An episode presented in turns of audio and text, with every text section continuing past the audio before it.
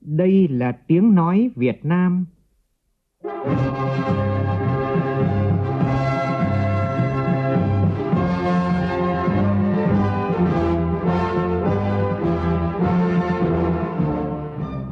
là tiếng nói Việt Nam, phát thanh từ Hà Nội, thủ đô nước Cộng hòa xã hội chủ nghĩa Việt Nam.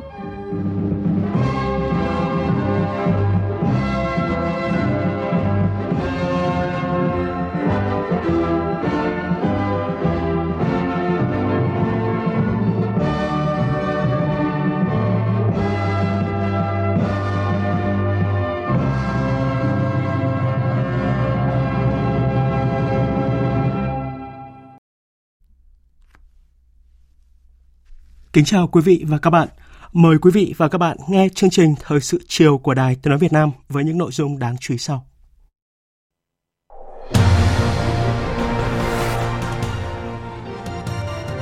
Thủ tướng Nguyễn Xuân Phúc làm việc với đoàn Chủ tịch Tổng Liên đoàn Lao động Việt Nam và chỉ đạo hội nghị trực tuyến của Bộ Nông nghiệp Phát triển Nông thôn triển khai nhiệm vụ năm tới. Phó Thủ tướng Vũ Đức Đam yêu cầu Bảo hiểm xã hội Việt Nam làm thay đổi thói quen của người dân, không mua vàng mà mua bảo hiểm xã hội. Đây là chìa khóa để xây dựng lưới an sinh xã hội bền vững.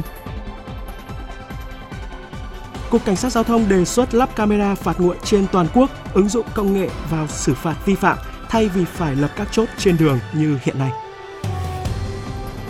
Trong tiết mục Vì một Việt Nam hùng cường, đề cập nội dung chuyển đổi tư duy quản lý nhà nước sang quản trị quốc gia. Trong phần tin thế giới, Bồ Đào Nha và Singapore phát hiện những trường hợp đầu tiên mắc biến thể mới của virus SARS-CoV-2. Trong khi đó, Anh phát hiện biến thể thứ hai của virus SARS-CoV-2 có nguồn gốc từ Nam Phi. Bất chấp đại dịch COVID-19, người dân nhiều nước trên thế giới vẫn lạc quan, cố gắng tận hưởng không khí Giáng sinh một cách an toàn và ấm áp nhất.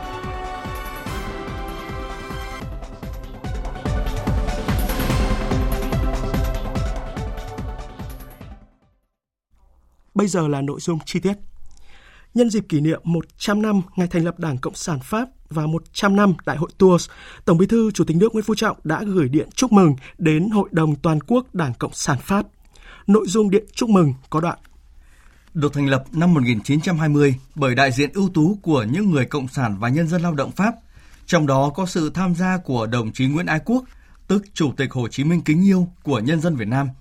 Đảng Cộng sản Pháp đã trở thành đảng chính trị của những người cộng sản và công nhân tiến bộ Pháp. Sau khi thành lập, Đảng Cộng sản Pháp đã đi đầu trong các cuộc đấu tranh chống chủ nghĩa phát xít Đức, chống chính sách thuộc địa của chính phủ tư sản, vận động quần chúng đòi quyền dân sinh, dân chủ, ủng hộ cuộc kháng chiến của nhân dân các nước thuộc địa chống lại ách đô hộ của thực dân, đế quốc, giành độc lập tự do cho các nước thuộc địa, trong đó có Việt Nam. Quan hệ hữu nghị, đoàn kết thủy chung giữa Đảng Cộng sản Việt Nam và Đảng Cộng sản Pháp – và giữa nhân dân hai nước đã không ngừng được nuôi dưỡng, vun đắp bởi các thế hệ lãnh đạo hai đảng chúng ta, là minh chứng sống động cho tình đoàn kết quốc tế giữa những người cộng sản. Đảng Cộng sản Việt Nam và nhân dân Việt Nam luôn ghi nhớ và biết ơn sự ủng hộ và hỗ trợ thiết thực, hiệu quả về vật chất và tinh thần mà những người cộng sản và nhân dân Pháp đã dành cho nhân dân Việt Nam trong cuộc đấu tranh giải phóng dân tộc, thống nhất đất nước trước đây, cũng như trong công cuộc xây dựng và bảo vệ Tổ quốc ngày nay góp phần tích cực phát triển quan hệ giữa hai nước Việt Nam và Pháp. Sáng nay tại trụ sở Chính phủ, Thủ tướng Nguyễn Xuân Phúc chủ trì buổi làm việc giữa Chính phủ và Tổng Liên đoàn Lao động Việt Nam đánh giá kết quả thực hiện quy chế về mối quan hệ công tác giữa hai cơ quan giai đoạn từ năm 2016 đến 2020. Phản ánh của phóng viên Vũ Dũng. Phát biểu tại buổi làm việc, Thủ tướng Nguyễn Xuân Phúc nhắc lại năm 2020 là năm khó khăn do thiên tai dịch bệnh toàn cầu nhưng với sự nỗ lực của cả hệ thống chính trị, mọi tầng lớp nhân dân, trong đó có sự đóng góp hết sức quan trọng của giai cấp công nhân, nước ta đã đạt được những kết quả rất đặc biệt, giải quyết được khá tốt bài toán kinh tế xã hội, giải quyết việc làm và an sinh xã hội, xây dựng chỉnh đốn đảng, sự đoàn kết của cả hệ thống chính trị. Chính lạm phát ổn định, các cân đối lớn được đảm bảo cũng đã góp phần đảm bảo đời sống nhân dân, trong đó có công nhân lao động đánh giá cao Tổng Liên đoàn Lao động Việt Nam và công đoàn các cấp đã thực hiện tốt công tác phối hợp với chính phủ, chăm lo đời sống cho công nhân lao động, phát huy vai trò tích cực tham gia xây dựng và hoàn thiện thể chế pháp luật, tham gia xây dựng thể chế, tham gia phản biện xã hội. Thủ tướng cho rằng điều đó cũng góp phần phản ánh tâm tư nguyện vọng của công nhân lao động với Đảng và nhà nước. Đã tổ chức nhiều hoạt động để chăm lo đời sống vật chất, tinh thần của người lao động, nhất trong dịp lễ Tết, trong dịp khó khăn, dịch bệnh, khó khăn việc làm. Cái đấy mang lại một cái mối quan hệ tốt đẹp, một truyền thống quý báu, trách nhiệm của chúng ta đối với người lao động. Và đó cũng là điều ấn tượng nhất mà chúng ta lấy được đồng tin của người dân. Đảng, nhà nước, công đoàn phải quan tâm đến người lao động một cách thiết thực trong bối cảnh cụ thể cần khó khăn chúng ta cần đoàn kết để vượt lên. Dù chỉ chiếm 14% dân số, 27% lực lượng lao động xã hội, nhưng đóng góp hàng năm của giai cấp công nhân cho đất nước chiếm hơn 65% tổng sản phẩm quốc dân và hơn 70% ngân sách nhà nước. Thủ tướng Nguyễn Xuân Phúc gửi tới lực lượng công nhân lao động cả nước lời thăm hỏi ân cần, lời cảm ơn sâu sắc về tinh thần vượt khó, phấn đấu lao động quên mình vì ấm no, hạnh phúc của mỗi gia đình, vì sự phát triển của mỗi doanh nghiệp và vì sự thịnh vượng của nước nhà. Trong bối cảnh đại dịch COVID-19, chuỗi cung ứng toàn cầu đứt gãy, nhiều nhà máy xí nghiệp khó khăn dẫn đến công nhân giảm việc làm. Thủ tướng cho rằng các bộ ngành và địa phương, doanh nghiệp phải cố gắng hơn nữa để công nhân lao động có nhiều việc làm hơn. Nhất là khi hiện nay, một bộ phận công nhân lao động có thu nhập thấp, lương không đủ sống, không đảm bảo về thể chất, con em tuổi mẫu giáo chưa đủ điều kiện để học hành, nhất là ở những khu công nghiệp tập trung. Đây là nỗi chăn trở của chính phủ, của Thủ tướng Chính phủ và mọi cấp, mọi ngành. Nêu nội dung trong dự thảo báo cáo chính trị trình Đại hội Đảng toàn quốc lần thứ 13 về nhiệm vụ phát triển giai cấp công nhân cả về số lượng và chất lượng, nâng cao bản lĩnh chính trị, trình độ học vấn, chuyên môn, tác phong nghề nghiệp, kỷ luật lao động, thích ứng với cuộc cách mạng công nghiệp lần thứ tư, Thủ tướng Nguyễn Xuân Phúc yêu cầu. Chúng ta xác định một thái độ trách nhiệm trong việc lãnh đạo công cuộc đổi mới tại dân cục nhân nhất là khi mà chúng ta tham gia các hiệp định mới như evfta tpp đặc biệt là rcep vấn đề chúng ta nắm được cho các công dân việt nam không để những để những kẻ xấu những cái thành ngữ cơ hội khác cho các công dân việt nam thì vấn đề đặt ra cần lớn hơn nữa trong nhận thức và hành động của hệ thống công đoàn việt nam. Thủ tướng đề nghị Tổng Liên đoàn Lao động Việt Nam và các bộ ngành địa phương phát triển thị trường lao động hướng đến việc làm bền vững, thực hiện đồng bộ cơ chế chính sách, phát triển nguồn nhân lực, nhất là nhân lực chất lượng cao, chăm lo đời sống vật chất tinh thần cho công nhân lao động, quy hoạch đất đai để xây dựng nhà ở, trường học và các thiết chế cho công nhân. Đây là nhiệm vụ phải ưu tiên trong 5 năm tới. Vấn đề nhà ở cho người lao động, ai lo? Trước hết là các địa phương có khu công nghiệp, công như phải lo cái này. Trước hết là dành quỹ đất đai cho việc này và chúng ta thực hiện thiết chế công đoàn tốt hơn trong vấn đề nhà ở, trường học, căng tin, nhà trẻ cho các khu công nghiệp, các doanh nghiệp lớn, các tập đoàn lớn. Nhà nước bố trí hỗ trợ để cùng với các địa phương và các doanh nghiệp xây dựng nhà ở công nhân. Tôi cũng mong các doanh nghiệp của chúng ta, những người sử dụng lao động, lo cho phát triển doanh nghiệp, nhưng phải lo cho người công nhân của chúng ta. Tôi muốn lưu ý vấn đề này cùng các đồng chí để hài hòa cái lợi ích có đúng mức trên cơ sở cố gắng tìm kiếm việc làm nhiều hơn nữa cho người lao động không để người lao động thất nghiệp hôm nay có mấy tập đoàn ngồi đây chúng ta biểu dương những doanh nghiệp mà không xã hội công nhân lo cho đời sống dân thông qua việc làm sau buổi làm việc này, Thủ tướng yêu cầu Bộ Lao động Thương binh và Xã hội phối hợp với Tổng Liên đoàn Lao động Việt Nam, Văn phòng Chính phủ trình Thủ tướng một dự thảo chỉ thị về các vấn đề để nâng cao hiệu quả phối hợp giữa Chính phủ và Tổng Liên đoàn Lao động Việt Nam, đảm bảo việc làm bền vững, nâng cao mức sống, điều kiện làm việc cho công nhân lao động, góp phần phát triển giai cấp công nhân Việt Nam. Vào chiều nay, Thủ tướng Nguyễn Xuân Phúc chỉ đạo hội nghị trực tuyến của Bộ Nông nghiệp Phát triển Nông thôn, tổng kết nhiệm vụ năm nay và triển khai nhiệm vụ năm tới.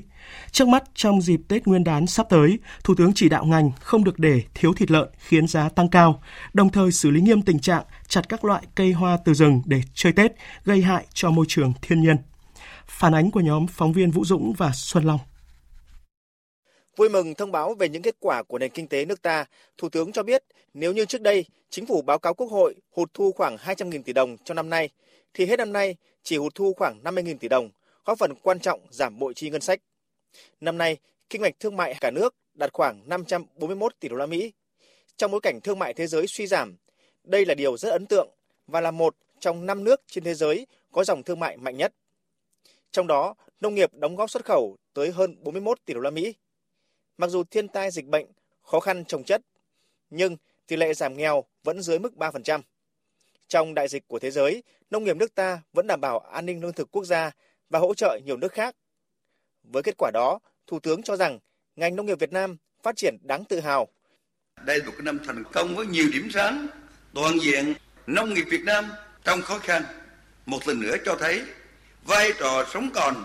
trong đảm bảo an ninh lương thực quốc gia mà một lần nữa khẳng định tiếp tục là bệ đỡ, là cứu cánh của nền kinh tế quốc gia. Cái bệ đỡ rất quan trọng này để Việt Nam phát triển bình thường và tăng trưởng dương là nông nghiệp Việt Nam năm 2020 đã thích ứng tốt với đại dịch, với thiên tai, với sản xuất nông lâm thủy sản và tất cả các mặt sản xuất của lĩnh vực nông nghiệp, kể cả sản xuất lâm nghiệp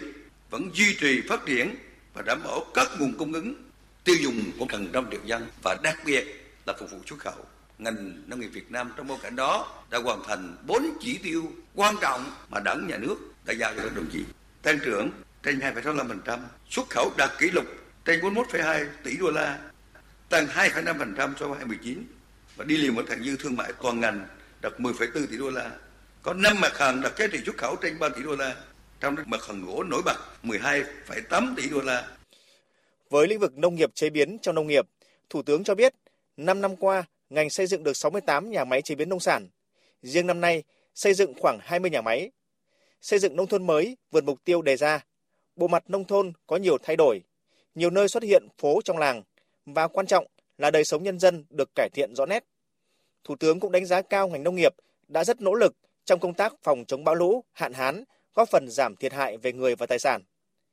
Chỉ ra một số tồn tại của ngành, Thủ tướng Nguyễn Xuân Phúc chỉ đạo ngành nông nghiệp thời gian tới. Tinh thần hãy biến nguy cơ thành thời cơ. Nguy cơ là sự cực đoan của khí hậu, nhưng mà chúng ta có kinh nghiệm chống chọi lại với thiên nhiên phù hợp và đặc biệt cái thời cơ rất lớn đó là thị trường được mở ra. Những hiệp chúng ta có 14 hiệp định FTA, trong đó có ba hiệp định mới nhất. Một là CPTPP, hai là EVFTA 27 nước EU và đặc biệt là RCEP mà trong ASEAN chúng ta đã ký nó thắng lợi ASEAN lớn lắm không chị ạ cả kinh tế chính trị quân sự quốc phòng an ninh trong đó thương mại đó thì có RCEP này đã được ký kết với 18 nước 2,2 tỷ dân và 30% GDP. Tán thành với Bộ Nông nghiệp và Phát triển Nông thôn về những mục tiêu đề ra cho năm 2021, Thủ tướng yêu cầu ngành nông nghiệp phấn đấu tăng trưởng ở mức khoảng 3%, tốc độ tăng giá trị sản xuất nông lâm thủy sản trên 3%. Kinh ngạch xuất khẩu phải đạt 44 tỷ đô la Mỹ, tỷ lệ che phủ rừng đạt 42%, nâng cao chất lượng rừng, phát động và triển khai trồng 1 tỷ cây xanh ở đô thị, nông thôn và miền núi, xây dựng nông thôn mới đạt trên 70% số xã. Với ba hiệp định thương mại tự do thế hệ mới Việt Nam vừa ký kết, Thủ tướng cho biết đây là con số kỷ lục trong một nhiệm kỳ, đồng thời đòi hỏi ngành nông nghiệp phải tận dụng cơ hội thị trường rộng mở này. Thủ tướng lưu ý Bộ Kế hoạch và Đầu tư cần bố trí vốn đầu tư trung hạn giai đoạn 2021-2025 cho ngành nông nghiệp nói chung, phấn đấu đạt mục tiêu 5 năm sau cao gấp đôi 5 năm trước như định hướng tại nghị quyết số 26 của Ban chấp hành Trung ương khóa 10 về nông nghiệp, nông thôn và nông dân. Nhân dịp Tết Nguyên đán sắp tới, Thủ tướng Nguyễn Xuân Phúc chỉ đạo ngành phải phối hợp với các bộ ngành đảm bảo nguồn cung thịt lợn, không để giá thịt lợn tăng cao. Cùng với đó là đáp ứng nhu cầu người dân về các loại hoa, cây cảnh. Trước thực tế nhiều năm qua, có hiện tượng chặt cành đào và một số loại hoa, cây rừng để phục vụ nhu cầu chơi dịp Tết, ảnh hưởng đến cảnh quan và môi trường. Thủ tướng chỉ đạo các cơ quan chức năng kiểm tra và xử lý nghiêm, không được để xảy ra tình trạng chặt phá trái phép mà không được quản lý. Thủ tướng yêu cầu Văn phòng Chính phủ chuẩn bị một văn bản chỉ đạo của Thủ tướng về vấn đề này. Vào chiều nay tại nhà Quốc hội, Ủy ban Thường vụ Quốc hội tổ chức lễ trao tặng huân chương lao động của nhà nước cho 31 cá nhân là lãnh đạo Quốc hội, lãnh đạo các cơ quan của Quốc hội, cơ quan thuộc Ủy ban Thường vụ Quốc hội và Văn phòng Quốc hội. Trao tặng bằng khen của Thủ tướng Chính phủ cho 9 đại biểu Quốc hội chuyên trách có thành tích xuất sắc. Chủ tịch Quốc hội Nguyễn Thị Kim Ngân dự lễ trao tặng. Tin của phóng viên Lê Tuyết. Tại buổi lễ, Chủ tịch Quốc hội Nguyễn Thị Kim Ngân trao tặng huân chương lao động hạng nhất cho 5 cá nhân. Phó Chủ tịch Thường trực Quốc hội Tòng Thị Phóng, Phó Chủ tịch Quốc hội Uông Chu Lưu trao tặng huân chương lao động hạng nhì cho 13 cá nhân. Phó Chủ tịch Quốc hội Phùng Quốc Hiền, Đỗ Bá Tị trao tặng huân chương lao động hạng 3 cho 13 cá nhân. Phó Chủ tịch Quốc hội Đỗ Bá Tị trao tặng bằng khen Thủ tướng Chính phủ cho 9 cá nhân. Thay mặt các cá nhân nhận huân chương lao động, chủ nhiệm Ủy ban Đối ngoại của Quốc hội Nguyễn Văn Giàu cho rằng đây là phần thưởng cao quý của Đảng và Nhà nước, ghi nhận sự nỗ lực phấn đấu, cống hiến không mệt mỏi của các đại biểu Quốc hội để góp phần nhỏ bé của mình trong quá trình thực hiện công cuộc đổi mới, xây dựng và bảo vệ Tổ quốc Việt Nam. Ông Nguyễn Văn Giàu nhấn mạnh, nhận phần thưởng cao quý của Đảng, Nhà nước là niềm vinh dự lớn lao, đồng thời cũng đặt lên đôi vai của mỗi người trách nhiệm ngày càng nặng nề hơn vì nhiệm vụ của Đảng và nhà nước đòi hỏi phải luôn nêu cao tinh thần đoàn kết, tính tiên phong gương mẫu, lập nhiều thành tích hơn nữa, đóng góp vào công tác của Quốc hội. Đặc biệt là nâng cao chất lượng, hiệu lực, hiệu quả hoạt động của Quốc hội. Sáng nay, Bệnh viện Hữu nghị Việt Đức Hà Nội tổ chức lễ đón nhận danh hiệu anh hùng lao động thời kỳ đổi mới, trao tặng giám đốc bệnh viện cùng nhiều hình thức khen thưởng cấp nhà nước khác cho các tập thể cá nhân thuộc đơn vị. Thủ tướng Nguyễn Xuân Phúc, trưởng ban dân vận Trung ương Trương Thị Mai và Bộ trưởng Bộ Công an Tô Lâm đã gửi lãng hoa chúc mừng. Buổi lễ có sự tham dự của Phó Chủ tịch nước Đặng Thị Ngọc Thịnh, Phó Chủ tịch thứ nhất Hội đồng thi đua khen thưởng Trung ương. Tin của nhóm phóng viên Văn Hải và Việt Cường. Bệnh viện Hữu nghị Việt Đức là bệnh viện ngoại khoa hạng đặc biệt. Những năm qua, đây là trung tâm ngoại khoa chuyên sâu, nổi bật là phát kiến chuyên ngành ghép tạng, Cuối năm 2018, Bệnh viện Hữu nghị Việt Đức lần đầu tiên tại Việt Nam đã thực hiện thành công ca ghép hai phổi từ người cho đa tạng chết não với kíp mổ hoàn toàn do các thầy thuốc của bệnh viện, được Bộ Y tế vinh danh là một trong 9 sự kiện y tế nổi bật của năm 2018. Bộ trưởng Bộ Y tế Nguyễn Thành Long đề nghị Bệnh viện Hữu nghị Việt Đức đã đi đầu trong đổi mới phong cách, thái độ phục vụ của nhân viên y tế, chuyển giao kỹ thuật xuống tuyến dưới, cần tiếp tục phát triển kỹ thuật cao, đào tạo cán bộ nghiên cứu, khoa học và hợp tác quốc tế, đặc biệt là sự đổi mới về cơ chế phục vụ, tạo động lực phát triển, đồng thời quan tâm chăm lo đời sống cán bộ, viên chức để người thầy thuốc thực hiện tốt nghĩa vụ và trách nhiệm đối với người bệnh. Thay mặt lãnh đạo Đảng, Nhà nước, Phó Chủ tịch nước Đặng Thị Ngọc Thịnh đã trao danh hiệu anh hùng lao động thời kỳ đổi mới cho giáo sư tiến sĩ Trần Bình Giang, giám đốc bệnh viện hữu nghị Việt Đức và trao huân chương lao động các hạng cho các tập thể cá nhân của bệnh viện. Thời sự VOV nhanh, tin cậy, hấp dẫn. Tại hội nghị trực tuyến triển khai nhiệm vụ năm tới của Bảo hiểm xã hội Việt Nam diễn ra hôm nay, Phó Thủ tướng Vũ Đức Đam chỉ đạo Bảo hiểm xã hội Việt Nam tập trung mở rộng diện bao phủ bảo hiểm xã hội bắt buộc và bảo hiểm xã hội tự nguyện, làm thay đổi suy nghĩ thói quen của người dân là không phải mua gạo thóc hay là vàng dự phòng mà phải có tư duy tham gia bảo hiểm xã hội, bởi chỉ khi nào có một hệ thống bảo hiểm với độ bao phủ lớn, cơ bản toàn dân thì lưới an sinh xã hội mới bền vững. Phản ánh của phóng viên Kim Thanh Năm 2020, điểm nổi bật của ngành bảo hiểm xã hội là tập trung giải pháp ứng phó hỗ trợ đơn vị doanh nghiệp người dân trước những ảnh hưởng do đại dịch COVID-19 do thiên tai bão lũ gây ra. Ngành bảo hiểm xã hội thực hiện tốt các chế độ bảo hiểm xã hội, bảo hiểm y tế, bảo hiểm thất nghiệp cho người tham gia, mở rộng đối tượng tham gia, giảm nợ động bảo hiểm xã hội, bảo hiểm y tế, tăng cường giải pháp để kiểm soát hạn chế ngăn chặn tình trạng lạm dụng, trục lợi quỹ bảo hiểm xã hội, bảo hiểm y tế, bảo hiểm thất nghiệp. Chỉ tiêu bao phủ bảo hiểm y tế tiếp tục có bước tăng trưởng ấn tượng với khoảng 88 triệu người tham gia, chiếm gần 91% dân số, vượt 0,15% chỉ tiêu nghị quyết số 01 của chính phủ, cơ bản đã hoàn thành mục tiêu bảo hiểm y tế toàn dân và về đích trước thời hạn năm 2020 đã giải quyết trên 133.300 hồ sơ hưởng lương hưu và trợ cấp bảo hiểm xã hội hàng tháng, trên 897.000 người hưởng trợ cấp một lần, gần 9,6 triệu lượt người hưởng chế độ ốm đau thai sản dưỡng sức, phục hồi sức khỏe, trên 1 triệu người hưởng trợ cấp thất nghiệp, thanh toán chi phí khám chữa bệnh bảo hiểm y tế cho trên 167 triệu lượt người, tăng hơn 28% so với năm 2015. Đặc biệt trong thời gian xảy ra dịch bệnh COVID-19, ngành bảo hiểm xã hội Việt Nam đã thực thực hiện linh hoạt phương thức chi trả lương hưu trợ cấp hàng tháng tại nhà, cấp thuốc bảo hiểm y tế cho người mắc bệnh mãn tính, thực hiện tạm dừng đóng vào quỹ hưu trí tử tuất cho các doanh nghiệp gặp khó khăn do dịch bệnh theo chỉ thị của Thủ tướng Chính phủ. Cùng với đó kịp thời tuyên truyền giải thích, ngăn chặn tình trạng một số đối tượng lợi dụng, tranh thủ dịch bệnh thiên tai để trục lợi quỹ bảo hiểm xã hội, bảo hiểm thất nghiệp. Phát biểu tại hội nghị, Phó Thủ tướng Vũ Đức Đam đánh giá cao kết quả nổi bật của ngành bảo hiểm xã hội thời gian qua. Năm 2020, số người tham gia bảo hiểm tự nguyện có mức tăng ấn tượng, độ bao phủ bảo hiểm y tế vượt chỉ tiêu đề ra, đặc biệt là cải cách hành chính ứng dụng công nghệ thông tin, phát triển bảo hiểm xã hội số, tạo thuận lợi cho người dân tham gia bảo hiểm xã hội, bảo hiểm y tế, bảo hiểm thất nghiệp. Phó Thủ tướng Vũ Đức Đam yêu cầu ngành bảo hiểm xã hội cần nhìn lại những hạn chế cần khắc phục như tình trạng nợ động chậm đóng bảo hiểm xã hội, thanh quyết toán bảo hiểm y tế, phát triển đối tượng tham gia bảo hiểm y tế, bảo hiểm xã hội, bảo hiểm thất nghiệp, phân đấu đến năm 2025 đạt 45% người lao động tham gia bảo hiểm xã hội. Phó Thủ tướng Vũ Đức Đam nhấn mạnh. "Sáng năm là bước vào một cái năm đầu tiên của một cái nhiệm kỳ mới, đặt quyết tâm trong nhiệm kỳ mới là bây giờ bảo hiểm bên xã hội rút kinh nghiệm rất tốt từ những năm vừa rồi của bản thân bảo hiểm xã hội và cái bài học rút ra từ bảo hiểm y tế chúng ta cũng quyết tâm làm nên một cái kỳ tích nhất thiết chúng ta phải hoàn thành vượt mức kế hoạch đến năm 2025 45% bảo hiểm xã hội 35% bảo hiểm thất nghiệp sẽ phải có một cái kế hoạch vận động, tuyên truyền, thuyết phục và truyền thông thực sự bài bản. Tôi cũng rất tha thiết các đồng chí ở địa phương cùng với bảo hiểm xã hội Việt Nam, cùng với Bộ Lao động Thương binh và Xã hội, chúng ta có những cái đổi mới.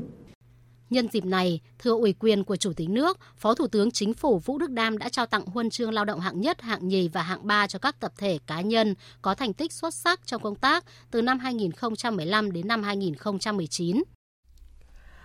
Tại phiên họp tổng kết ngành giao thông vận tải năm nay và triển khai nhiệm vụ năm tới diễn ra hôm nay, bài toán mất cân đối vận tải và vì sao giá vé máy bay lại tăng là hai vấn đề nóng được đặt ra. Phản ánh của phóng viên Hà Nho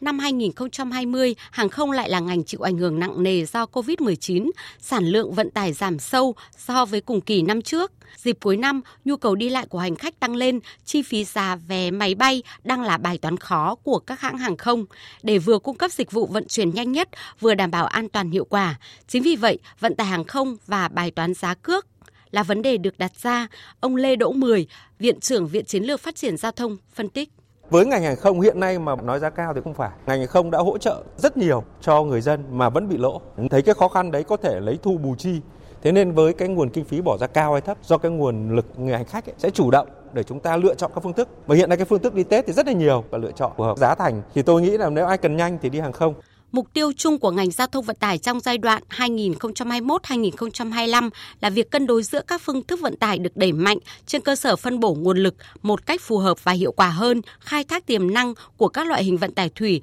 giảm sức ép cho đường bộ, hiện thực hóa việc cân đối đầu tư giữa các loại hình vận tải. Bộ trưởng Bộ Giao thông Vận tải Nguyễn Văn Thể khẳng định tập trung vào một là nâng cấp một số cầu ở phía bắc này chúng ta có cầu đường sắt là cầu đuống thứ hai đó, gia cố, nạo vét một số cái tuyến luồng đường thủy kênh chợ gạo ở trong phía nam. Nó rất là đông đúc và rất hiệu quả. Thứ ba thì chúng tôi tham mưu chính phủ ban hành một cái cơ chế khuyến khích các doanh nghiệp vận tải thủy liên doanh liên kết lại hình thành nên các tập đoàn tổng công ty lớn về đường thủy cạnh tranh khu vực nó sẽ tốt hơn. Phát biểu chỉ đạo hội nghị tổng kết của Bộ Giao thông Vận tải sáng nay, Phó Thủ tướng Chính phủ Trịnh Đình Dũng cũng nêu rõ, ngành giao thông vận tải cần tập trung phát triển đồng bộ hệ thống kết cấu hạ tầng giao thông, nhất là các dự án trọng điểm quốc gia như cao tốc Bắc Nam, đồng thời đẩy mạnh tái cơ cấu vận tải, nâng cao sản lượng, chất lượng dịch vụ vận tải, nâng cao tính kết nối giữa các phương thức vận tải, góp phần tăng năng lực cạnh tranh quốc gia.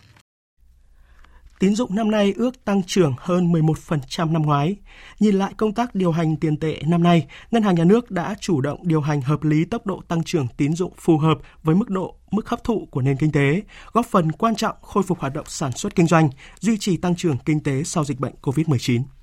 Phóng viên Bá Toàn thông tin.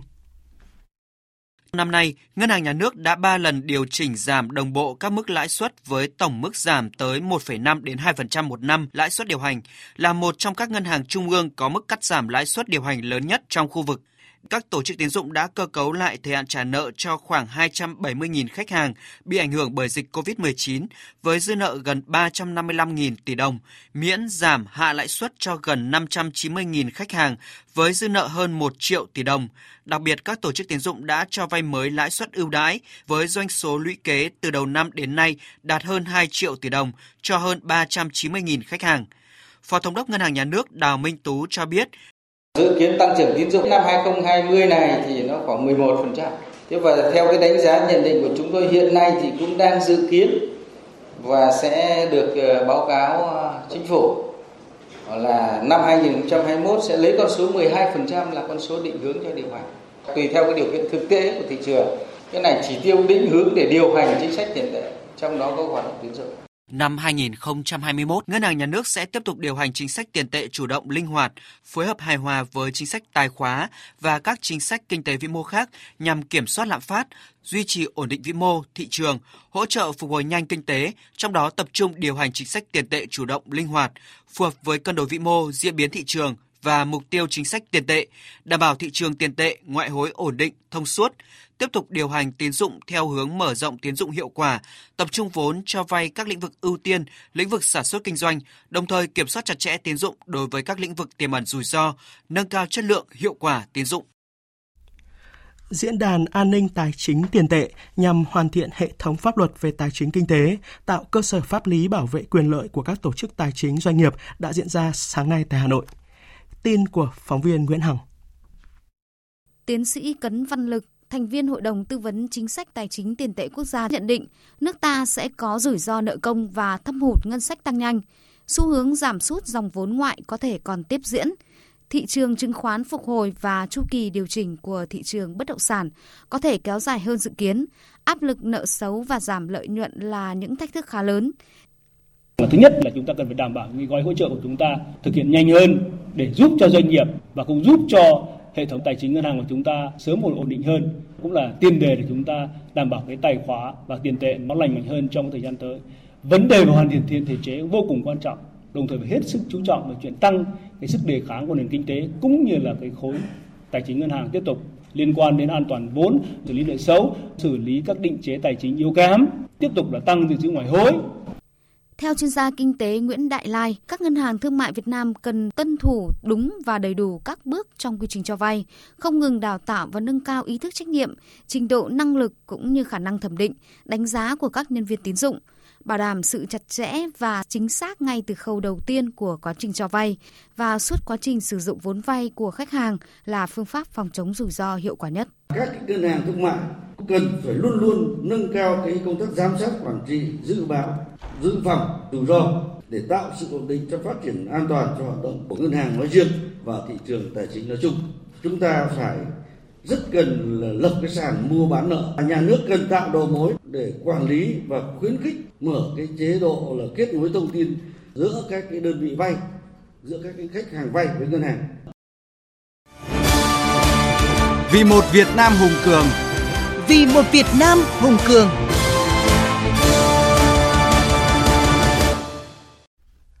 Thưa quý vị, thưa các bạn, trong dự thảo báo cáo chính trị của Ban chấp hành Trung ương Đảng khóa 12 tại Đại hội đại biểu toàn quốc lần thứ 13 của Đảng, nội dung nâng cao chất lượng hiệu quả quản trị quốc gia lần đầu tiên được đề cập trong văn kiện của Đảng khi bàn về chủ trương tiếp tục hoàn thiện đồng bộ thể chế kinh tế thị trường, định hướng xã hội chủ nghĩa, tập trung tháo gỡ các điểm nghẽn.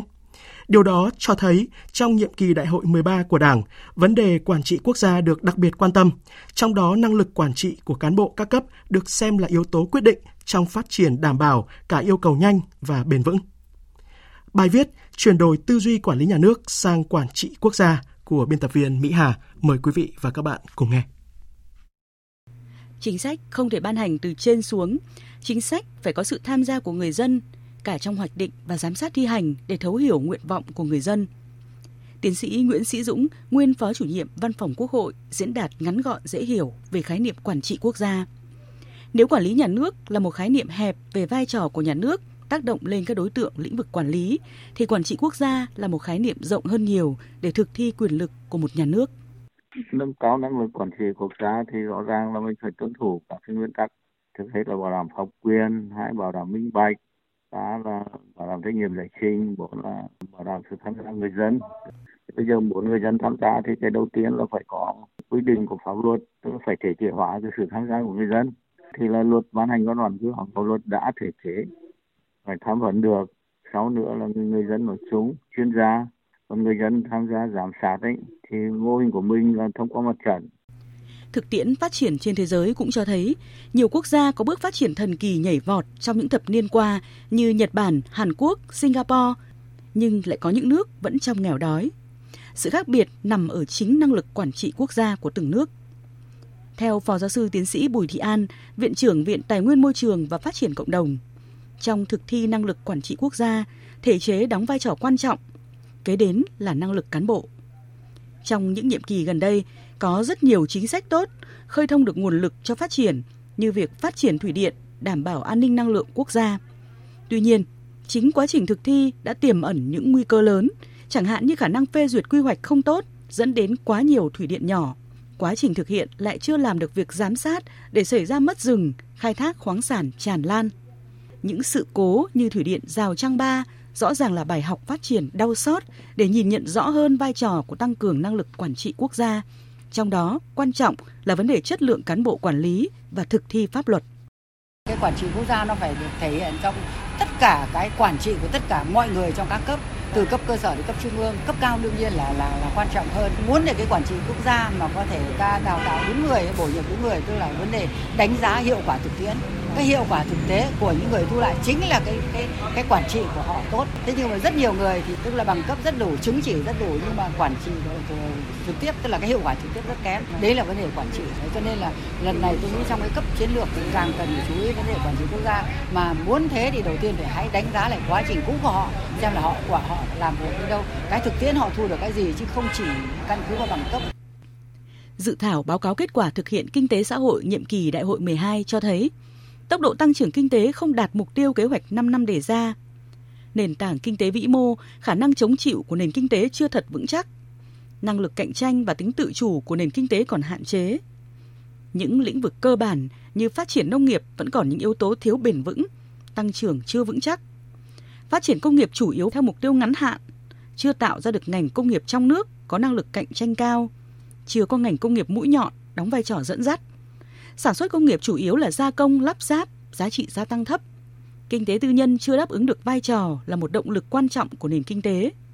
Doanh nghiệp tư nhân chủ yếu là nhỏ và siêu nhỏ, trình độ quản trị và công nghệ lạc hậu, khả năng cạnh tranh và hiệu quả hoạt động thấp, mức độ sẵn sàng và liên kết khu vực đầu tư nước ngoài hạn chế, chưa đáp ứng yêu cầu của chuỗi giá trị sản xuất khu vực và toàn cầu. Tất cả những yếu tố đó cho thấy, để tạo nên một mô hình tăng trưởng hiệu quả và bền vững, nâng cao năng lực quản trị quốc gia là yếu tố cấp thiết để nâng cao sức cạnh tranh với các nền kinh tế thế giới. Ông Lê Thanh Vân, Ủy viên Thường trực Ủy ban Tài chính và Ngân sách Quốc hội nhận định, nâng cao năng lực quản trị quốc gia không thể tách rời yêu cầu về chất lượng cán bộ. Thứ nhất ấy, đó là cái nhân sự chủ chốt của cái bộ máy quản lý phải là những người am tường về khoa học quản lý, thông tuệ về tri thức trên mọi lĩnh vực thì anh mới hiểu được vấn đề mà anh quản lý và đối tượng anh quản lý. Tôi muốn nói đến chất lượng cán bộ, số 1 cái thứ hai nữa là thể chế chính sách. Làm sao đấy vừa một mặt đây là bảo đảm được cái duy trì trật tự quản lý xã hội theo cái mục đích của nhà nước, theo cái nguyện vọng chung của đa số. Nhưng mặt mặt khác ấy là phải giải phóng được mọi nguồn mọi nguồn lực. Cái thứ ba ấy, đó là trao cái quyền tự chủ cho đối tượng quản lý để khơi thông cái thế mạnh của họ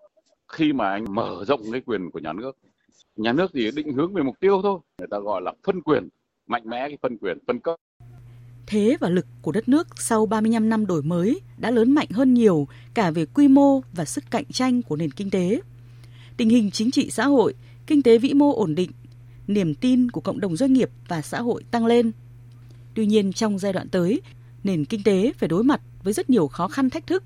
tiềm ẩn nhiều rủi ro như nguy cơ mắc bẫy thu nhập trung bình và khả năng tụt hậu xa hơn về kinh tế vẫn là thách thức lớn. Vì vậy, yêu cầu đổi mới sáng tạo về hoàn thiện thể chế, nâng cao năng lực quản trị quốc gia bằng hệ thống pháp luật cởi mở là bệ phóng cho các ý tưởng sản xuất kinh doanh là yêu cầu cấp thiết hiện nay. Theo Thứ trưởng Bộ Kế hoạch và Đầu tư Trần Quốc Phương, năm 2020, việc kiên cường chống chọi với dịch COVID-19 với mức tăng trưởng dương dù không đạt được mục tiêu đề ra cũng đã là một phép thử lớn về khả năng quản trị quốc gia, thể hiện ở việc minh bạch thông tin và lắng nghe tiếng nói của người dân. Trong năm 2020 mà chúng ta rút ra được một cái bài học rất lớn và về năng lực cạnh tranh cũng như là uh, năng lực chống chọi của chúng ta lúc đầu khi được đánh giá là ở mức yếu tức là lúc đầu là chúng ta lo ngại đây là một cái hạn chế của nền kinh tế của chúng ta nhưng đến năm ờ, uh, 2020 qua năm 2020 thì để thấy rằng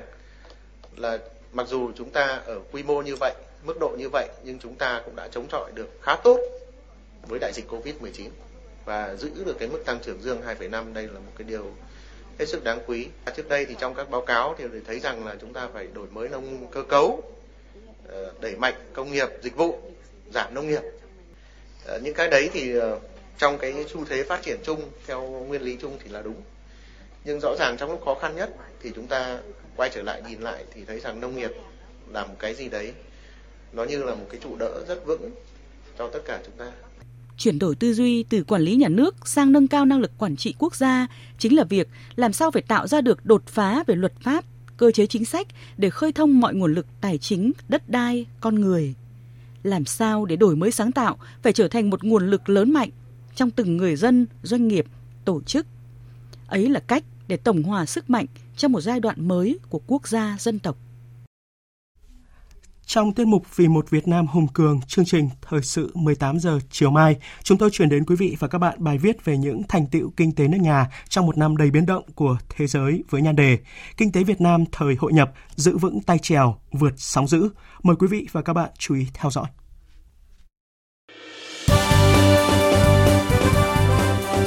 Thời sự tiếng nói Việt Nam Thông tin nhanh Bình luận sâu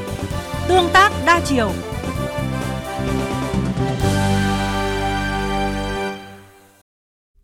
Vào sáng nay, Bộ Nội vụ và Ủy ban nhân dân thành phố Hồ Chí Minh tổ chức cuộc họp lần thứ hai về dự thảo nghị định của chính phủ quy định cụ thể hướng dẫn thực hiện tổ chức chính quyền đô thị tại thành phố Hồ Chí Minh.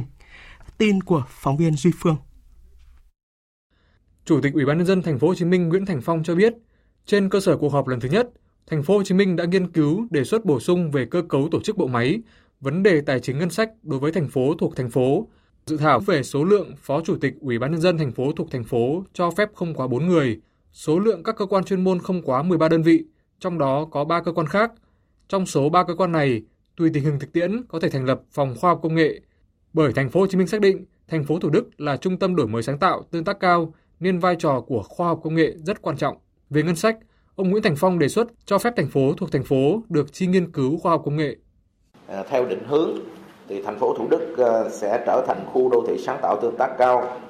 là cái mô hình phát triển à, dựa trên kinh tế tri thức, kinh tế số, đồng thời là cái nơi chuyển giao công nghệ mới cho các cái tỉnh khu vực Đông Nam Bộ, mở rộng à, các cái dịch vụ các ừ, sản phẩm công nghệ 4.0 tại các tỉnh thuộc vùng kinh tế trọng điểm phía Nam nước ta sẽ bắt đầu bước vào thời kỳ dân số già từ năm 2026 với số người trên 65 tuổi chiếm hơn 10%. Đây là thông tin được đưa ra tại Hội thảo về dân số và phát triển hưởng ứng Ngày Dân số 26 tháng 12 do Bộ Y tế tổ chức hôm nay tại Hà Nội. Tin của nhóm phóng viên Văn Hải và Gia Linh. Theo Tổng cục Dân số Kế hoạch hóa Gia đình Bộ Y tế, từ năm 2011, với tỷ lệ người từ 60 tuổi trở lên chiếm 10% dân số, nước ta đã bước vào giai đoạn già hóa dân số. Người Việt Nam chưa giàu đã già vì có trên 70% người cao tuổi phải tự lao động kiếm sống cùng với sự hỗ trợ của con cháu và gia đình. Chỉ có hơn 25,5% người cao tuổi sống bằng lương hưu hay trợ cấp xã hội. Trong khi đó hiện nay, hệ thống chăm sóc sức khỏe chưa thích ứng với tốc độ già hóa dân số nhanh, mạng lưới lão khoa chưa phát triển, môi trường xã hội thân thiện với người cao tuổi chưa được quan tâm xây dựng và phát triển – khả năng tiếp cận dịch vụ chăm sóc sức khỏe của một bộ phận người cao tuổi còn khó khăn. Theo dự báo, nước ta sẽ bắt đầu bước vào thời kỳ dân số già từ năm 2026, với số người trên 65 tuổi chiếm hơn 10%. Cùng với vaccine phòng COVID-19 Nanocovax do công ty Nanogen sản xuất vừa được tiêm thử nghiệm trên người, một loại vaccine khác của công ty Vabiotech đã được tiêm thử nghiệm trên khỉ tại đảo Rêu Đất, thành phố Cẩm Phả, tỉnh Quảng Ninh. Tin của cộng tác viên Thành Nam. Loại vaccine phòng chống COVID-19 của Vabiotech được tiêm thử nghiệm trên 12 con khỉ vàng Macaca mulata, gồm hai liều và tiêm cách nhau 18 ngày. Nhóm khỉ được tiêm vaccine đều từ 3 đến 5 tuổi, nặng trên 3 kg, sức khỏe tốt, không mắc các bệnh truyền nhiễm. Sau khoảng một tháng, chuyên gia sẽ đánh giá về mức đáp ứng miễn dịch của nhóm khỉ và tiếp tục theo dõi trong khoảng 4 tháng tiếp theo. Nếu vaccine có hiệu quả bảo vệ, các nhà khoa học sẽ báo cáo Bộ Y tế để xem xét tiến hành thử nghiệm trên người. Ông Vũ Công Long, trại trưởng trại chăn nuôi động vật thí nghiệm thuộc Trung tâm Nghiên cứu Sản xuất Vaccine và Sinh phẩm Y tế, Bộ Y tế cho biết. Sau khi tiêm thì khỉ không có gì bất thường. Thế là những cái nốt tiêm này nó không bị nổi u cục này, nó không có triệu chứng mỏi mệt đay này, không ho sốt, ho khan, này, ho có đờm, thân nhiệt ổn định. Cái thời gian đấy là khỉ vẫn ăn uống sinh hoạt bình thường, thậm chí lại còn tăng cân. Thì vì nếu có một gì thì tiêm vào sau khi tiêm cái là ít nhất là khoảng 24 tiếng đồng hồ hoặc hơn nữa là nó có triệu chứng bất thường ngay nhưng đây không có triệu chứng gì cả, coi như bình thường. Cục Cảnh sát Giao thông đề xuất lắp camera phạt nguội trên toàn quốc, ứng dụng công nghệ vào xử phạt vi phạm thay vì phải lập các chốt trên đường như hiện nay. Nội dung này nằm trong tờ trình đề án đầu tư lắp đặt camera giám sát, chỉ huy điều hành giao thông, phục vụ an ninh trật tự và xử lý vi phạm hành chính vừa được trình lãnh đạo Bộ Công an. Ngoài hệ thống camera hiện có trên một số tuyến cao tốc, Cục Cảnh sát Giao thông đề xuất lắp đặt hai loại camera giám sát an ninh điều khiển giao thông và camera phát hiện lỗi vi phạm trên toàn quốc, bao phủ các tuyến cao tốc và quốc lộ trọng điểm. Nếu được Thủ tướng thông qua, đề án sẽ triển khai từ năm tới. Hiện Cục Cảnh sát Giao thông chưa ước tính số camera cần thiết để lắp đặt. Tại Hà Nội và Thành phố Hồ Chí Minh đã có nhiều hệ thống camera trên một số tuyến trọng điểm. Nếu đề án này được thông qua, hai thành phố lớn sẽ tiếp tục tự chủ và có cơ sở để hoàn thiện ở quy mô lớn hơn với yêu cầu tất cả camera lắp đặt phải được kết nối sử dụng vì mục đích phát hiện tội phạm, đảm bảo an ninh trật tự và xử lý vi phạm giao thông. Theo Cục Cảnh sát Giao thông, hệ thống camera xử phạt nguội trên toàn quốc trong hơn một năm qua đã giúp ghi nhận xử phạt trên 120.000 trường hợp vi phạm. Vào sáng nay, Ủy ban nhân dân tỉnh Điện Biên họp báo thông tin về tình trạng xâm hại rừng đặc dụng Mường Phăng. Vụ việc này đã được Đài Tiếng nói Việt Nam phản ánh trong các chương trình thời sự và được dư luận xã hội rất quan tâm. Phản ánh của phóng viên Vũ Lợi. Tại cuộc họp báo, ông Lò Văn Tiến, Phó Chủ tịch Ủy ban nhân dân tỉnh Điện Biên khẳng định những thông tin phản ánh của báo chí về tình trạng rừng đặc dụng Mường Phăng bị xâm hại trong thời gian qua là hoàn toàn chính xác. Các ngành chức năng của tỉnh đã xác định được những diện tích, số lượng cây rừng bị chặt phá. Rừng di tích lịch sử và cảnh quan môi trường Mường Phăng là do Thủ tướng Chính phủ phê duyệt, có vai trò ý nghĩa đặc biệt quan trọng là khu rừng đặc dụng đầu nguồn thiết yếu bảo vệ nguồn nước của lòng hồ Pá Khoang, hồ cung ứng nguồn nước quan trọng cho toàn vùng lòng chảo Mường Thanh. Do đó, tỉnh Điện Biên sẽ có những giải pháp quyết liệt hơn nữa trong công tác quản lý và bảo vệ khu rừng này trong thời gian tới.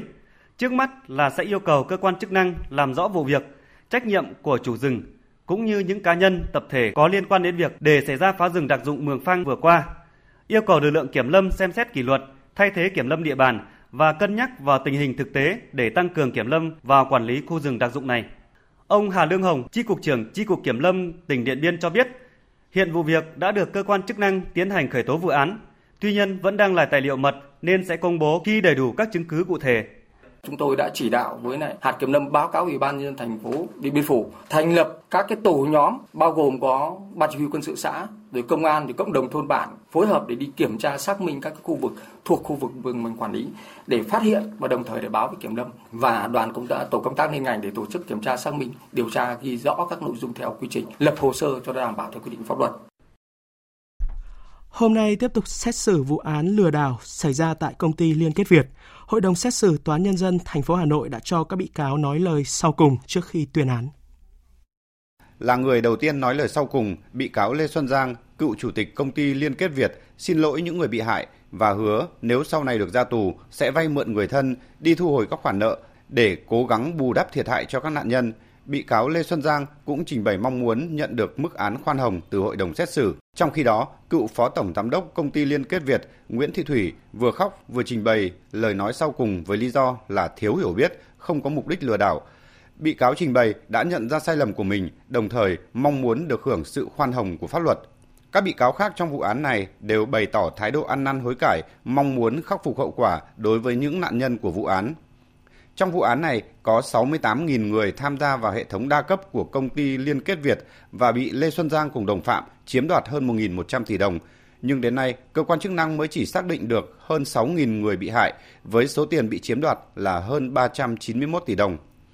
Trước đó, đại diện Viện Kiểm sát đề nghị hội đồng xét xử tuyên phạt Lê Xuân Giang mức án tù trung thân, đồng phạm của Giang là Lê Văn Tú, tổng giám đốc, mức án 19 đến 20 năm tù và Nguyễn Thị Thủy, phó tổng giám đốc, 17 đến 19 năm tù.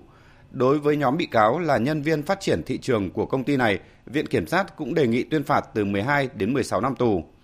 Về trách nhiệm dân sự, Viện Kiểm sát Nhân dân đề nghị Hội đồng xét xử tuyên buộc Lê Xuân Giang phải bồi thường trên 800 tỷ đồng cho hơn 6.000 người bị hại. Nguyễn Thị Thủy và 5 bị cáo còn lại phải nộp lại tổng số tiền hơn 132 tỷ đồng đã chiếm hưởng bất hợp pháp do hành vi lừa đảo. Dự kiến chiều mai, ngày 25 tháng 12, hội đồng xét xử tuyên án.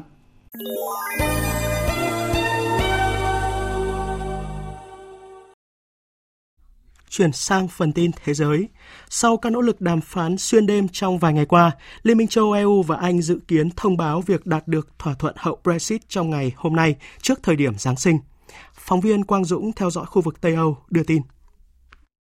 Các thông tin đầu tiên về việc đạt được thỏa thuận đã được truyền đi tại Bruxelles từ chiều ngày 23 tháng 12 sau khi trưởng đoàn đàm phán của Liên minh châu Âu ông Michel Barnier có buổi họp kín và thông báo các tiến bộ đạt được với đại sứ 27 nước thành viên Liên minh châu Âu. Theo kế hoạch ban đầu, thông tin về việc đạt được thỏa thuận dự tính được công bố ngay trong tối 23 tháng 12. Tuy nhiên, do một số bất đồng nhỏ phát sinh, hai bên phải tiếp tục kéo dài các cuộc đàm phán xuyên đêm 23 tháng 12, đồng thời tiếp tục hoãn việc công bố trong sáng ngày 24 tháng 12. Thủ tướng Anh Boris Johnson và Chủ tịch Ủy ban châu Âu bà Ursula von der Leyen đã có cuộc điện đàm để thống nhất các chi tiết cuối cùng. Hai lãnh đạo cấp cao của Anh và Liên minh châu đã duy trì kênh liên lạc liên tục trong suốt 72 giờ qua để thúc đẩy các nỗ lực đàm phán, với mục tiêu được hai bên đặt ra là phải có thỏa thuận trước đêm Giáng sinh. Phía chính phủ Anh không khẳng định song cũng không phủ nhận hoàn toàn thông tin này. Trong khi đó, hầu hết các tờ báo Anh xuất bản ngày 24 tháng 12 đều đưa ra thông tin hai phía Liên minh châu và Anh sẽ đạt được thỏa thuận hậu Brexit trong ngày hôm nay. Trong khi vẫn còn đang đương đầu với biến thể mới của virus SARS-CoV-2, một biến thể khác của virus này với khả năng lây nhiễm rất cao lại vừa được ghi nhận tại Vương quốc Anh. Thông tin này không chỉ phủ bóng đen lên Anh, quốc gia đang phải chật vật chống lại dịch COVID-19 mà còn được nhận định sẽ gây khó khăn cho cuộc chiến chống đại dịch trên toàn cầu. Tổng hợp của biên tập viên Anh Tuấn. Bộ trưởng Y tế Anh Matt Hancock cho biết một biến thể thứ hai với khả năng lây nhiễm cao hơn từng được tìm thấy đã chính thức xuất hiện tại Vương quốc Anh. Chủng virus này được phát hiện thông qua việc lây nhiễm mạnh những người Nam Phi ở Anh. Như vậy, chỉ trong vòng vài ngày, Anh đang phải đối mặt với hai chủng virus SARS-CoV-2 gây đột biến siêu lây nhiễm. Biến thể mới này rất được quan tâm vì nó dễ lây lan hơn và dường như đã biến đổi xa hơn so với biến thể mới được phát hiện ở Vương quốc Anh. Trước những phát hiện mới này, chúng tôi hiện đang cách ly các trường hợp nhiễm bệnh. Thứ hai, chúng tôi đang áp dụng các biện pháp hạn chế đi lại với Nam Phi. Cuối cùng và quan trọng nhất, bất kỳ ai đã ở Nam Phi trong hai tuần trước và bất kỳ ai có tiếp xúc với những người này đều phải cách ly ngay lập tức. Tuần trước, Nam Phi đã thông báo về chủng virus SARS-CoV-2 đột biến này. Sau quá trình nhận diện, các nước cũng bắt đầu đóng cửa biên giới với Nam Phi. Điều tương tự cũng xảy ra đối với Vương quốc Anh. Trong diễn biến liên quan, công ty công nghệ sinh học Mỹ Moderna hôm qua cho biết, căn cứ vào dữ liệu hiện tại, vaccine ngừa COVID-19 của hãng này dự kiến có thể chống lại một cách có hiệu quả các biến thể của virus SARS-CoV-2 mới được phát hiện gần đây ở Anh. Trong một diễn biến liên quan, Viện Y tế Quốc gia của Bồ Đào Nha thông báo các nhà khoa học đã phát hiện 3 biến thể mới của virus SARS-CoV-2 trong đợt dịch COVID-19 thứ hai tại nước này. Ông Gomez, chuyên gia phụ trách bộ phận phân tích dữ liệu sinh học thuộc khoa bệnh truyền nhiễm của Viện Y tế Quốc gia Bồ Đào Nha khẳng định ba biến thể mới được phát hiện tại tất cả các địa phương của nước này và đang trong quá trình thích nghi với con người. Trong khi đó, hôm nay Singapore cũng thông báo đã ghi nhận trường hợp đầu tiên mắc biến thể mới của virus SARS-CoV-2. Trước những diễn biến của tình hình dịch COVID-19 tại Anh, Trung Quốc đã quyết định tạm dừng tất cả các chuyến bay hai chiều từ nước này đến Anh. Tin của phóng viên Đinh Tuấn thường trú tại Trung Quốc. Phát biểu tại buổi họp báo thường kỳ của Bộ Ngoại giao Trung Quốc, người phát ngôn Uông Văn Bân cho biết, gần đây Anh phát hiện biến chủng mới của virus SARS-CoV-2 và đã thông báo các thông tin liên quan cho Tổ chức Y tế Thế giới WHO. Hiện đã có nhiều nước tuyên bố đóng cửa biên giới, dừng các chuyến bay hai chiều đến Anh, cũng như cấm các chuyến bay từ Anh nhập cảnh. Người phát ngôn Bộ Ngoại giao Trung Quốc nhấn mạnh, cân nhắc đến tính đặc biệt của biến chủng và những ảnh hưởng có thể xảy ra. Nhằm bảo vệ sức khỏe của người dân trong và ngoài nước, Trung Quốc quyết định tạm dừng các chuyến bay hai chiều đến Anh. Theo ông Uông Văn Bần, quyết định này được đưa ra dựa trên các tính toán kỹ lưỡng, có sự tham khảo biện pháp từ các nước. Đồng thời, Trung Quốc sẽ căn cứ vào tình hình cụ thể mà có những điều chỉnh kịp thời. Thưa quý vị, thưa các bạn, bất chấp dịch COVID-19 diễn biến phức tạp, người dân nhiều nước trên thế giới vẫn lạc quan, cố gắng tận hưởng không khí Giáng sinh một cách an toàn và ấm áp nhất, với niềm hy vọng và những điều tốt đẹp hơn ở phía trước. Tổng hợp của biên tập viên Ngọc Huân. Năm 2020, do ảnh hưởng của đại dịch COVID-19, thay vì những bữa tiệc rộn ràng hay tham gia các lễ hội ánh sáng hoành tráng, sôi động và đông người, Dịp Giáng sinh năm nay, người dân ở thủ đô Paris, Pháp đang cố gắng tận hưởng không khí Giáng sinh một cách an toàn nhất. họ chấp hành nghiêm chỉnh quy định về giãn cách xã hội, lệnh giới nghiêm và đeo khẩu trang khi đi mua sắm hoặc chụp ảnh ở bên ngoài tòa thị chính Paris. Mặc dù chúng tôi không thể đi ra ngoài sau giờ giới nghiêm, nhưng khi ra ngoài vào buổi chiều, nhìn thấy những ánh đèn chiếu xung quanh cùng với những cây được trang trí khắp nơi, điều đó khiến tôi cảm giác vui hơn và mang lại hy vọng về một tương lai tốt đẹp hơn. Không chỉ tạo ra niềm vui giữa bầu không khí ảm đạm của đại dịch, tổ chức các sự kiện dịp Giáng sinh cũng là cách để người dân nhiều nước khép lại một năm 2020 đầy biến động, đón chào năm 2021 với nhiều hy vọng mới. Nhiều người dân thủ đô Madrid của Tây Ban Nha hôm qua tập trung tại nhà hát Tichorian để tham gia lễ quay thưởng sổ số với tổng quỹ giải thưởng lên tới 2,4 tỷ euro. Mong đợi và vận đỏ với giá trị giải thưởng lớn, nhiều người hy vọng là số may mắn sẽ xóa đi những xui xẻo của năm 2020, đón chờ những điều tốt đẹp phía trước. Anh Igor Carreras chia sẻ. Sẽ là một Giáng sinh rất khác do đại dịch Covid-19, nhưng tất cả chúng ta cần phải thích nghi với điều kiện đó, bất chấp phải đối mặt với nhiều khó khăn. Tôi tin rằng với sự lạc quan, chúng ta sẽ vượt qua được đại dịch. Bất chấp những khó khăn do dịch Covid-19 và khủng hoảng kinh tế, người dân thành phố cảng Beirut của Liban vẫn tất bật chuẩn bị cho các hoạt động đón Giáng sinh. Ca sĩ opera Aliat Francis cho biết các hoạt động này nhằm động viên và khích lệ tinh thần người dân trong hoàn cảnh khó khăn. Bất kể những điều tiêu cực xung quanh chúng ta như thế nào, như Covid-19, vụ nổ kinh hoàng vừa qua hay tình hình kinh tế đang rất tồi tệ, chúng ta vẫn có một tia hy vọng. Dịp lễ Giáng sinh là rất gần gũi với tất cả người Liban, đặc biệt là những người theo đạo Thiên Chúa. Hy vọng năm mới sẽ có những hy vọng mới và một cuộc sống mới. Dịch Covid-19 sẽ còn diễn biến phức tạp và thế giới sẽ phải đối mặt với nhiều khó khăn khác. Tuy nhiên, tinh thần lạc quan sẽ thắp lên những hy vọng cho người dân thế giới về một ngày mai tốt đẹp và yên bình hơn. Tiếp theo là trang tin thể thao.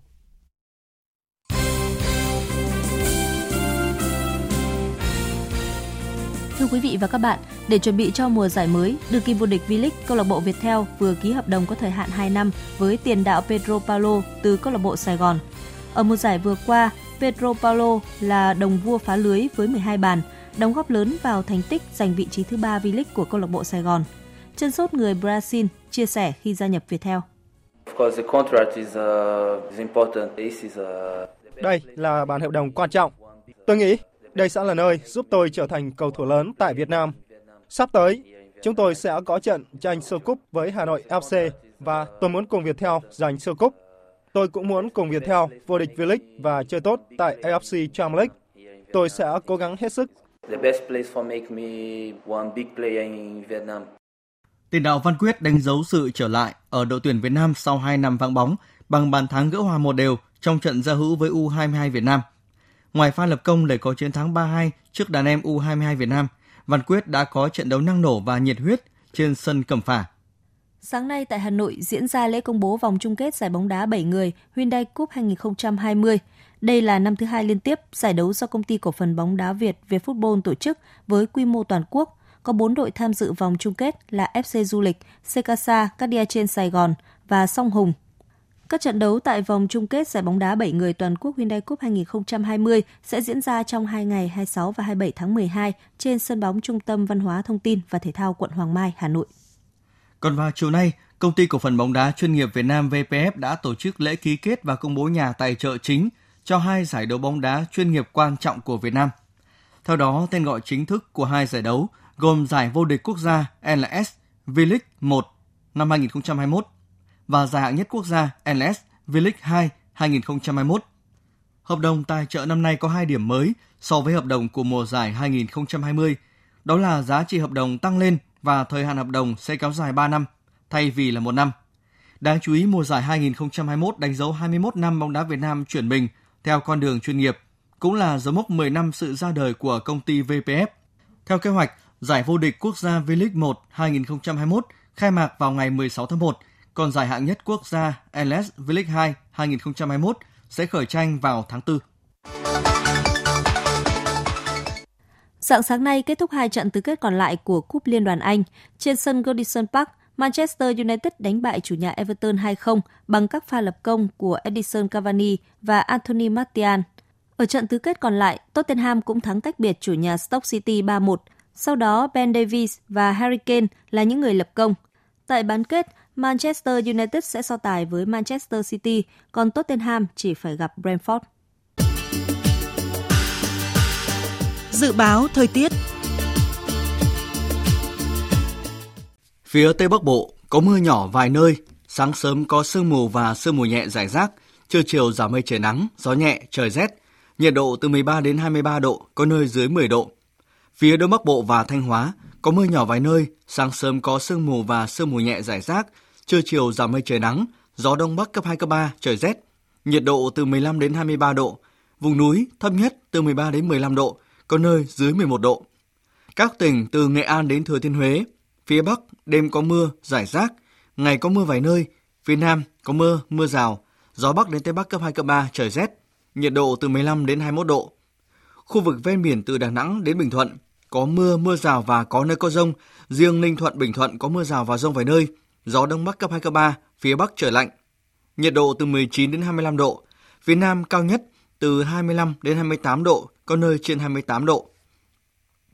Tây Nguyên có mưa rào vài nơi, gió Đông Bắc cấp 2, cấp 3, nhiệt độ từ 18 đến 27 độ. Các tỉnh Nam Bộ có mưa rào và rông vài nơi, gió Đông Bắc cấp 2, cấp 3, nhiệt độ từ 21 đến 32 độ. Khu vực Hà Nội có mưa nhỏ vài nơi, sáng sớm có sương mù nhẹ, trưa chiều giảm mây trời nắng, gió Đông Bắc cấp 2, cấp 3, trời rét, nhiệt độ từ 16 đến 23 độ. Dự báo thời tiết biển, Vịnh Bắc Bộ, vùng biển từ Bình Định đến Ninh Thuận, khu vực giữa Biển Đông, khu vực Nam Biển Đông, khu vực quần đảo Trường Sa thuộc tỉnh Khánh Hòa và vùng biển từ Bình Thuận đến Cà Mau. Có mưa vài nơi, gió Đông Bắc cấp 4, cấp 5. Vùng biển từ Quảng Trị đến Quảng Ngãi và khu vực quần đảo Hoàng Sa thuộc thành phố Đà Nẵng có mưa rải rác ở ven bờ, gió Đông Bắc cấp 5, đêm có lúc cấp 6, giật cấp 7, biển động.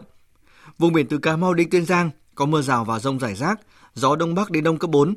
Khu vực Bắc Biển Đông có mưa vài nơi, gió Đông Bắc cấp 5, có lúc cấp 6, riêng phía Đông Bắc cấp 6, có lúc cấp 7, giật cấp 8, biển động. Vịnh Thái Lan có mưa rào và rải rác có rông, trong cơn rông có khả năng xảy ra lốc xoáy và gió giật mạnh.